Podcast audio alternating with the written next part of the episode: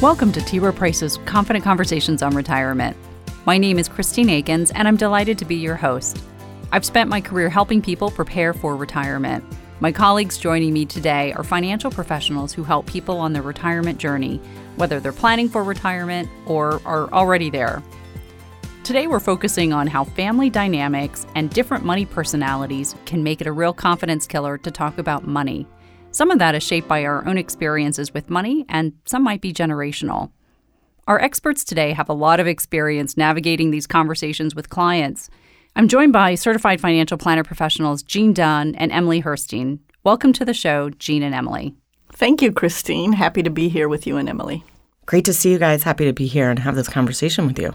So, what has been your personal experience with money? Jean, would love to hear from you first. Christine, I'd love to tell you a story about my two great aunts, Aunt Nadine and Aunt Gladys. You got to love those names, right? They both grew up in the Great Depression, but they approached money a little bit differently. Aunt Gladys, every week, would ask us to buy a couple lottery tickets. And one week, the lottery had gone up pretty significantly, and this was a, a while ago, so this was one of the first times it was this big payoff. And Aunt Gladys, convinced Aunt Nadine that if they both bought $50 worth of lottery tickets, sure thing, they were guaranteed to win the lottery. Now, of course, they did not win. And Aunt Nadine refused to talk to Aunt Gladys for two weeks after that incident. And I really think that started my personal fascination with money. It's like, how is this thing, $50, coming between these two sisters? You know, that have been friends for decades.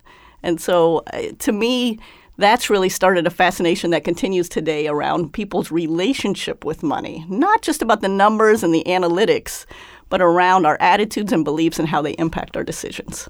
It's funny you talk about your two aunts. I have a very different relationship with money than my brother. We grew up, we're only four years apart, grew up in the same house, our whole lives with our same parents. We're pretty close. He is very much a saver and I'm very much a spender. We are complete opposites when it comes to money. And that's actually one of the things that has led me to be fascinated as well, because our experiences were the same, but something along the way changed our attitudes and made us very different about money. You know, money is so deeply rooted in our everyday lives. You can see where it can be an emotionally charged subject, and people have just very different mindsets when it comes to saving and to spending. Do you find that your relationship with money has changed over the years? Emily would love to hear from you first. Yeah, it definitely has, right? As things get different in your life, you know, when you're young and you have no responsibilities, your attitude could be very different than when you start to have to pay for gasoline when you're driving to work or pay rent or mortgage. I even see that with my daughter. I remember years ago being with my daughter in a store and she wanted this toy and it was $30 plus tax. And we told her she couldn't get the toy, she didn't have enough. And she threw herself on the ground, screaming, But I have $30. And she just didn't understand. She didn't have enough to pay for it. Fast forward a couple years, she's doing chores, getting allowance, and she has to buy all her toys or whatever she wants with her own money. Well, she now totally gets that she doesn't have enough for those toys. So even in my nine year old, her relationship with money has changed over time because her investment in it is different, her relationship with it, what she has to pay for, where it's coming from, her personal responsibility is different. The same thing happened to me. My father wanted me to buy my own first car, even though he probably could have bought it for me. And that changed immediately. I went out and found a job because I needed to pay for it. I had to pay for gas. And it, it got me more invested in my own financial future. Emily, I love that story. And I'm thinking back to what you just shared that you're a spender because I'm a spender too. But I've spent my entire career in financial services, and I'll never forget in my early 20s, I saw that chart. We've all seen this chart. It's like Joe and Diana are both starting to save. Diana starts to save from age 20 to 30, $2,000. She stops at age 30. Joe waits until age 30 to start, and he saves $2,000 every year until age 65. Who has more money? Diana. And as a spender, that was an eye opener for me because I was like, wait, I can save less than Joe. I could be Diana if I save early and be better off. And so that actually motivated me to save more, just learning more about it. And I'm I'm sure both of us, you know, throughout the years having experiences with people, having experience with investing in the market has, I think, given me more wisdom around investing and saving. Exactly. And it's another time that changes our relationship with money. The more stories we hear, the more clients we talk to, I think our own personal experiences change based on our relationships with others. Let's continue to explore some of these different money personalities. And I know as we're having this conversation, I can self identify with some of these characteristics as well. I'm just curious we've talked about savers and spenders. How can savers and spenders agree on how much to save for retirement? Emily would love to hear from you first. I brought up my brother and I think about his relationship with his spouse, similar to me and my brother. He's a saver, she's a spender. And I know they spend a lot of time trying to come into the middle about what they spend money on, what they save for. I think they've had conversations like that, and I've seen it with other clients where it's really a matter of making compromises and sitting down and talking about what's really important. Sometimes spending now is important on certain things. And then other things like retirement or college savings saving may be more important. So I think it's really talking to your partner, whoever you're planning with, talking to a financial professional and trying to figure out how you can compromise and meet in the middle. What's fascinating to me, we've done a lot of research on this with savers and spenders and couples, just like you're talking about. And what I think is really interesting is the vast majority of couples think that their partner is the opposite of them. So, you know, you're a saver, your partner is a spender. Now, I know opposites attract, but I don't think that happens in every situation. We dug a little bit deeper. We realized that saving and spending is almost like a relative term. The more extreme saver in the relationship views, oftentimes views the partner as a spender, even if they aren't, relatively speaking.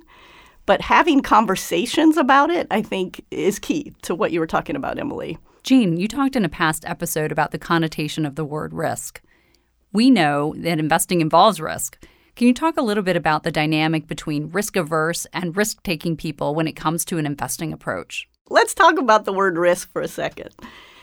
You know, the financial industry asks this question What's your risk tolerance? And all of us have been in the industry for a while. We're used to this question, this term. But I'm going to challenge it a little bit. First of all, I think if you're not familiar with the term, you know, what's your risk tolerance in terms of a financial context, I think it's a little bit of an unanswerable question. And I'll, give you an example. Another woman who was talking to me about this concept of the word risk, I was bringing up the fact that women and men perceive that word differently. So when men hear the term risk, they view it in a positive light. Risk is go big or go home. To men, risk is necessary for survival. But when women hear the term risk, we often view it in a negative light. To women, risk is something that you do that's bad, that may or may not result in a negative outcome. Risk is not wearing your seatbelt. Risk is not putting your children in a car seat. So I told this story. This woman raised her hand up. We were in a group, and she said, Oh, that really resonated with me. She said, I need to have a conversation with my financial professional. I remember when he asked me that question, What's your risk tolerance? She said it was a few years back, and she said, In my mind, what I heard is, What's your tolerance for jumping off a cliff? These are her words verbatim. This is not what that financial professional intended. And so I think we need to have better conversations. What are you saving for? What are your goals? And what are the trade offs you're willing to take to achieve your goals? I couldn't agree more when it comes to risk. It, it's all about talking about it and defining what that risk is because people's perception is going to be different. So you got to be on the same page as your partner, your spouse, and your financial professional. So, in times of market volatility, how do those dynamics impact both of those personalities on either side of the risk equation and their commitment to staying the course with their retirement plans?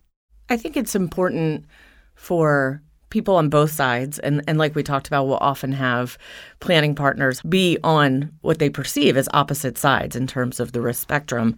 I think it's important for them to talk about what their ultimate goal is. To bring it back to what do we want our retirement to look like revisit that time frame, why they made the initial decisions that they made, and talk about it instead of making an impulsive reactionary decision. Really focus on what the conversation was that led them to make that choice in the first place.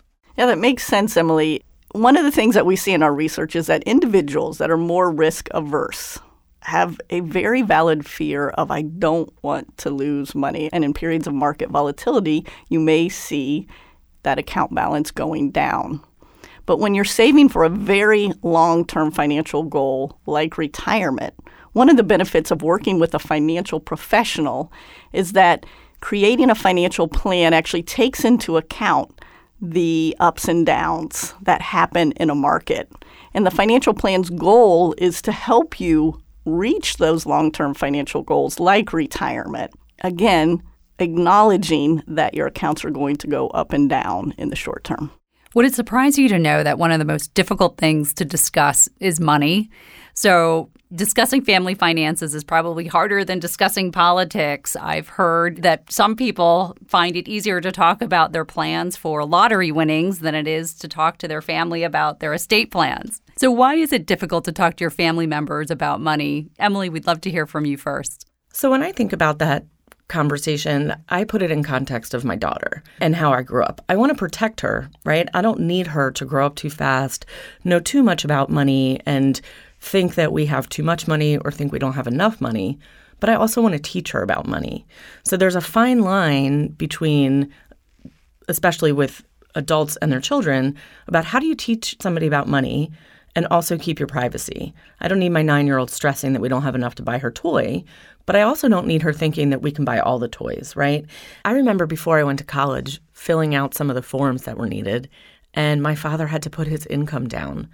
And I was shocked. I never had any idea how much money the family made. It was just not something that we talked about. And I think that was good and bad. We lived a certain way, we were comfortable, but we certainly, I didn't think that we had too much money. And I just knew that they saved for me to go to college. But when I saw these numbers, and then I saw that I was signing to take a student loan and I had a financial interest in my education, that certainly made a conversation for us to talk about money. But up until that point, I think they have been protecting me. And I do the same thing with my daughter. I, I, want her to learn, I want her to be aware and be financially independent, but I also want her to have her, her childhood. And I think that there's a big difference between talking about money with your children when they're younger than having those conversations when it's adult children and aging parents.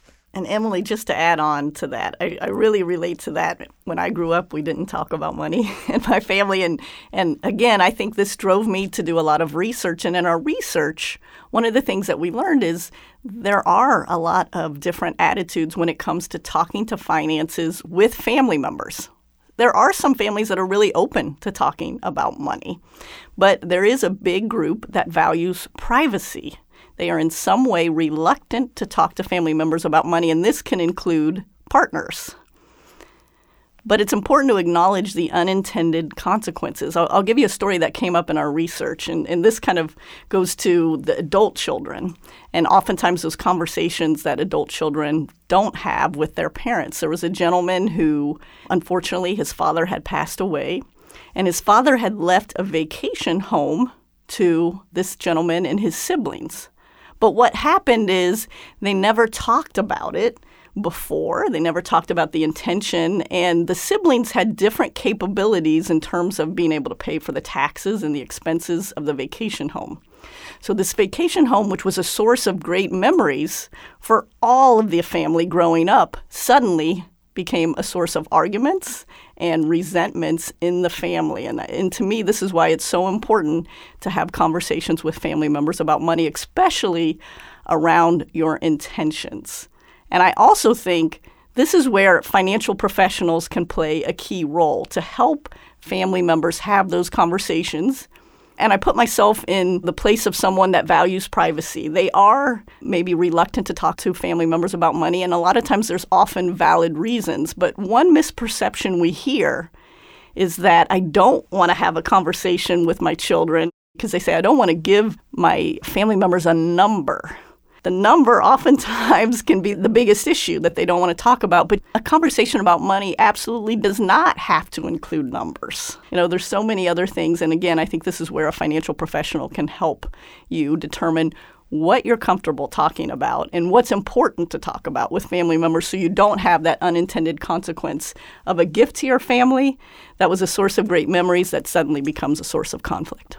I think the same can be true for, in my situation, talking to your younger children. An unintended consequence of not talking about money is we see kids graduating high school or college and having no idea how to manage a bank account, having no idea what credit is, having no idea that they can start investing for retirement early on.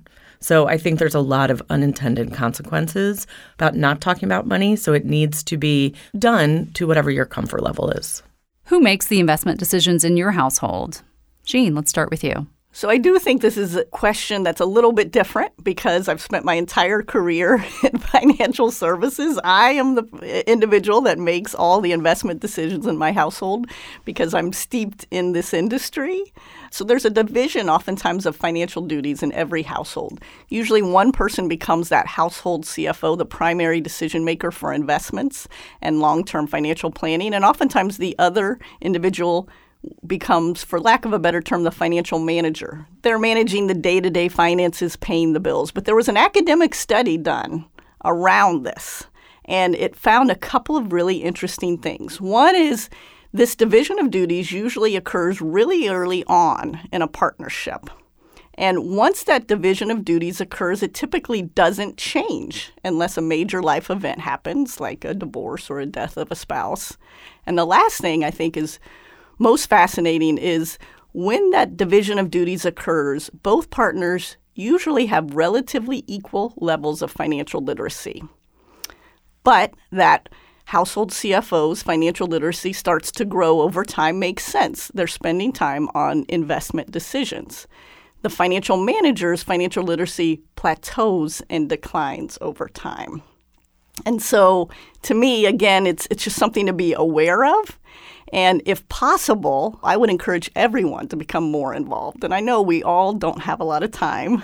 A division of duties makes sense for everything in every household. We're really busy. But you don't want that unintended consequence of becoming the financial manager and then becoming solely responsible for all of your finances and having that lower level of financial literacy, being uncomfortable. So I'd encourage couples, especially, have both partners involved in a way that works for you. And I think we see that all the time somebody is the person who's running the household from a financial perspective and something happens to them. And then the other partner other spouse oftentimes has no idea how to pick up the pieces. And in a critical time when there's a lot of changes that's one thing they don't want to have to worry about. So if they can talk about it earlier on and you know i had a client who said if anything happens to me to her husband. She said, If anything happens to me, you need to call Emily. That's all you need to know. She knows where everything is. She can tell you what to do. And she said, Emily, I've tried to tell him a million times about what's happening in our financial world, and he doesn't want to know. But I need to make sure that if something happens to me before it happens to him, that he knows at least who to call. And I, I think that that's a great solution, is at least having a financial professional involved that can help pick up the pieces and get the other person up to speed. And Emily, just to dive in a little bit deeper to that scenario that you just talked about, I do want to acknowledge that there are some people that are really fascinated by investments and long term financial planning. Naturally, oftentimes they become the household CFO. And then there's this other group of people, and it sounds like this gentleman is one of them.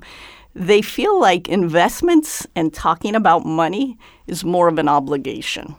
They know it's important, but it's kind of like going to the dentist. you know, it's something that's important, but it's not their favorite thing. And as human beings, oftentimes we ignore or avoid the uncomfortable things in our lives, but it makes it no less important. And I love your suggestion of working with a financial professional that can help involve that individual who feels a little bit uncomfortable talking about money. And I'm sure you've experienced this. You know, sometimes people are, they don't want to talk about money and finances. But it impacts everyone. And, and so, working with a financial professional, they can figure out how to involve you in a way that works for you. So, Emily, are your retirement plans anyone's business? I think that's an interesting question because it really depends on your personality, like we were talking about. I think that it depends on what you want to do. Who do you want involved? My parents have really had my brother and myself involved and knowledgeable about their retirement plans because they wanted to spend time with us and they also wanted us to be prepared if something were to happen to them to know what their intentions were with their retirement plans for the other spouse, where they wanted to live, things that really directly affected their retirement. But I do see clients who really don't want anyone to know. And I think a lot of it is personal choice. I think it's helpful to have these conversations, not just for contingency plans, but I think it also helps you develop a better retirement. If you talk about what your plans are, you can paint that picture, right? So it can help you figure out what you want it to look like. And then that helps you save for it if you have a clear goal in mind. I'd be interested to hear what you have to say about that, Jean. So, Emily, I think about a story a fellow financial professional shared with me. Working with a couple, both in their 40s, the husband unexpectedly passed away. And he was a household CFO. He had control of all of their finances, not just investments, but even the bank account. And he had paperless statements. There was no hard copies of any of their information. And he was, again, household CFO. And the partner, at one of the worst times in her life, didn't have her husband's cell phone password. Do you think the cell phone provider is going to give her the password? Absolutely not. So, in one of the worst times of her life, she can't even access her bank account. So, Christine, when I think about that question, are your retirement plans anyone's business? None of us want to unintentionally cause family members pain when something like that happens, an, unexpected event. But we can unintentionally do that if we're not sharing information. And to me, it's not, again, about those numbers. It's not how much you're saving for retirement, but it's where's the account information? Where are all the documents located? And do your family members know how to find that information if they need it? So, what I'm hearing you both say is it's not really important that your uh, family members know every detail of all of your accounts, but knowing where they can access that information, knowing that you have a plan, helps them to build confidence. And that in itself is a great gift. So, to what extent do you need to tell your kids about the details of your retirement and how much you have saved, how much you anticipate having to spend, and if you feel like your plans are solvent enough to be able to withstand your retirement goals? One thing I think is interesting so, I speak at a lot of events around this exact topic about families who don't talk about money. And the number one question I get after an event is, I've tried to bring up this conversation to my parents who are getting older, and I'm worried about them. I'm not sure what their situation is because we've never talked about it. And they say, What can I do? What advice would you give me?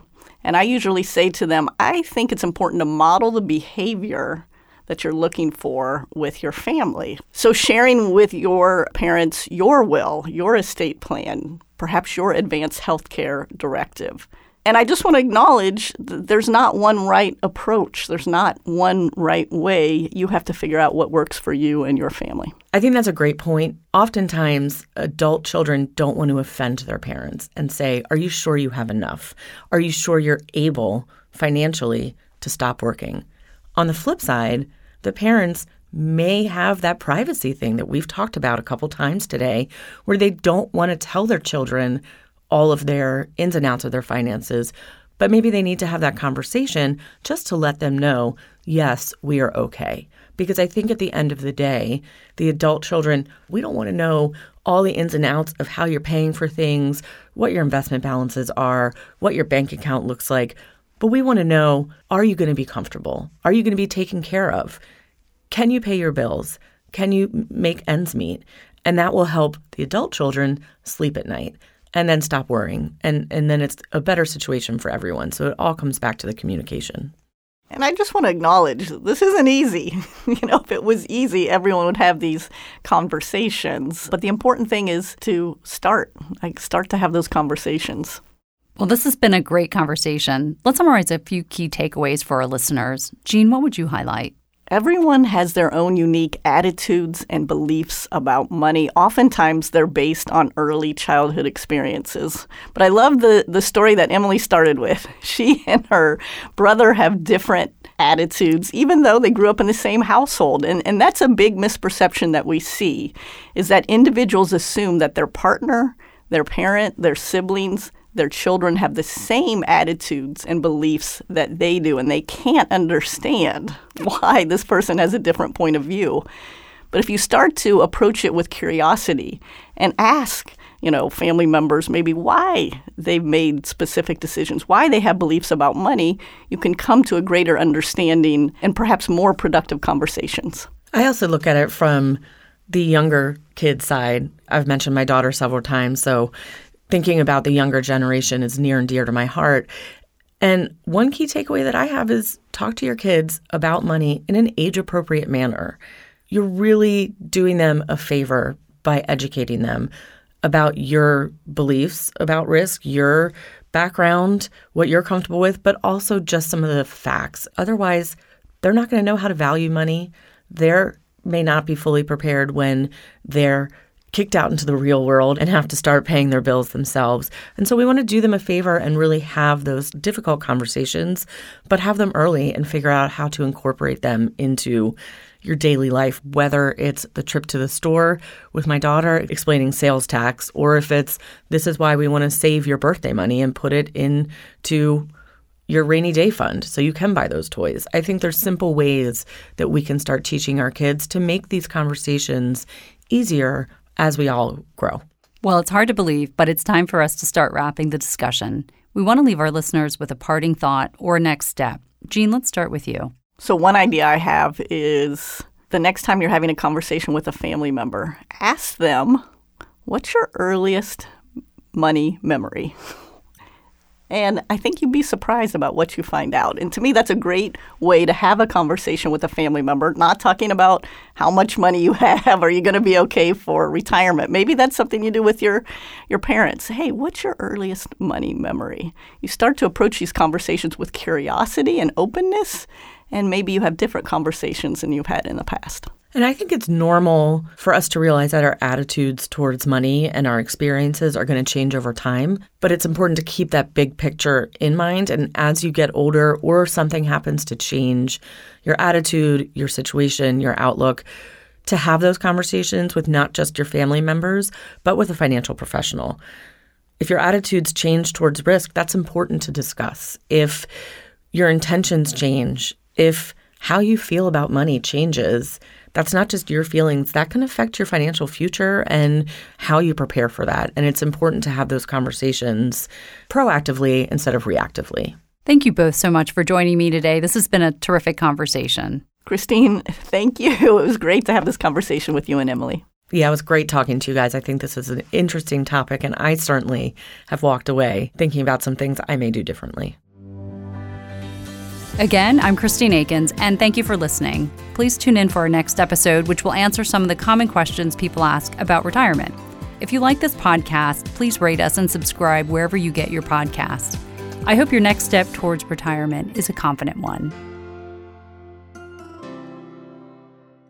T. Rowe Price, Retire with Confidence. This episode of Confident Conversations on Retirement is provided for general and educational purposes only and is not intended to provide legal, tax, or investment advice. This podcast does not provide recommendations concerning investments, investment strategies, or account types.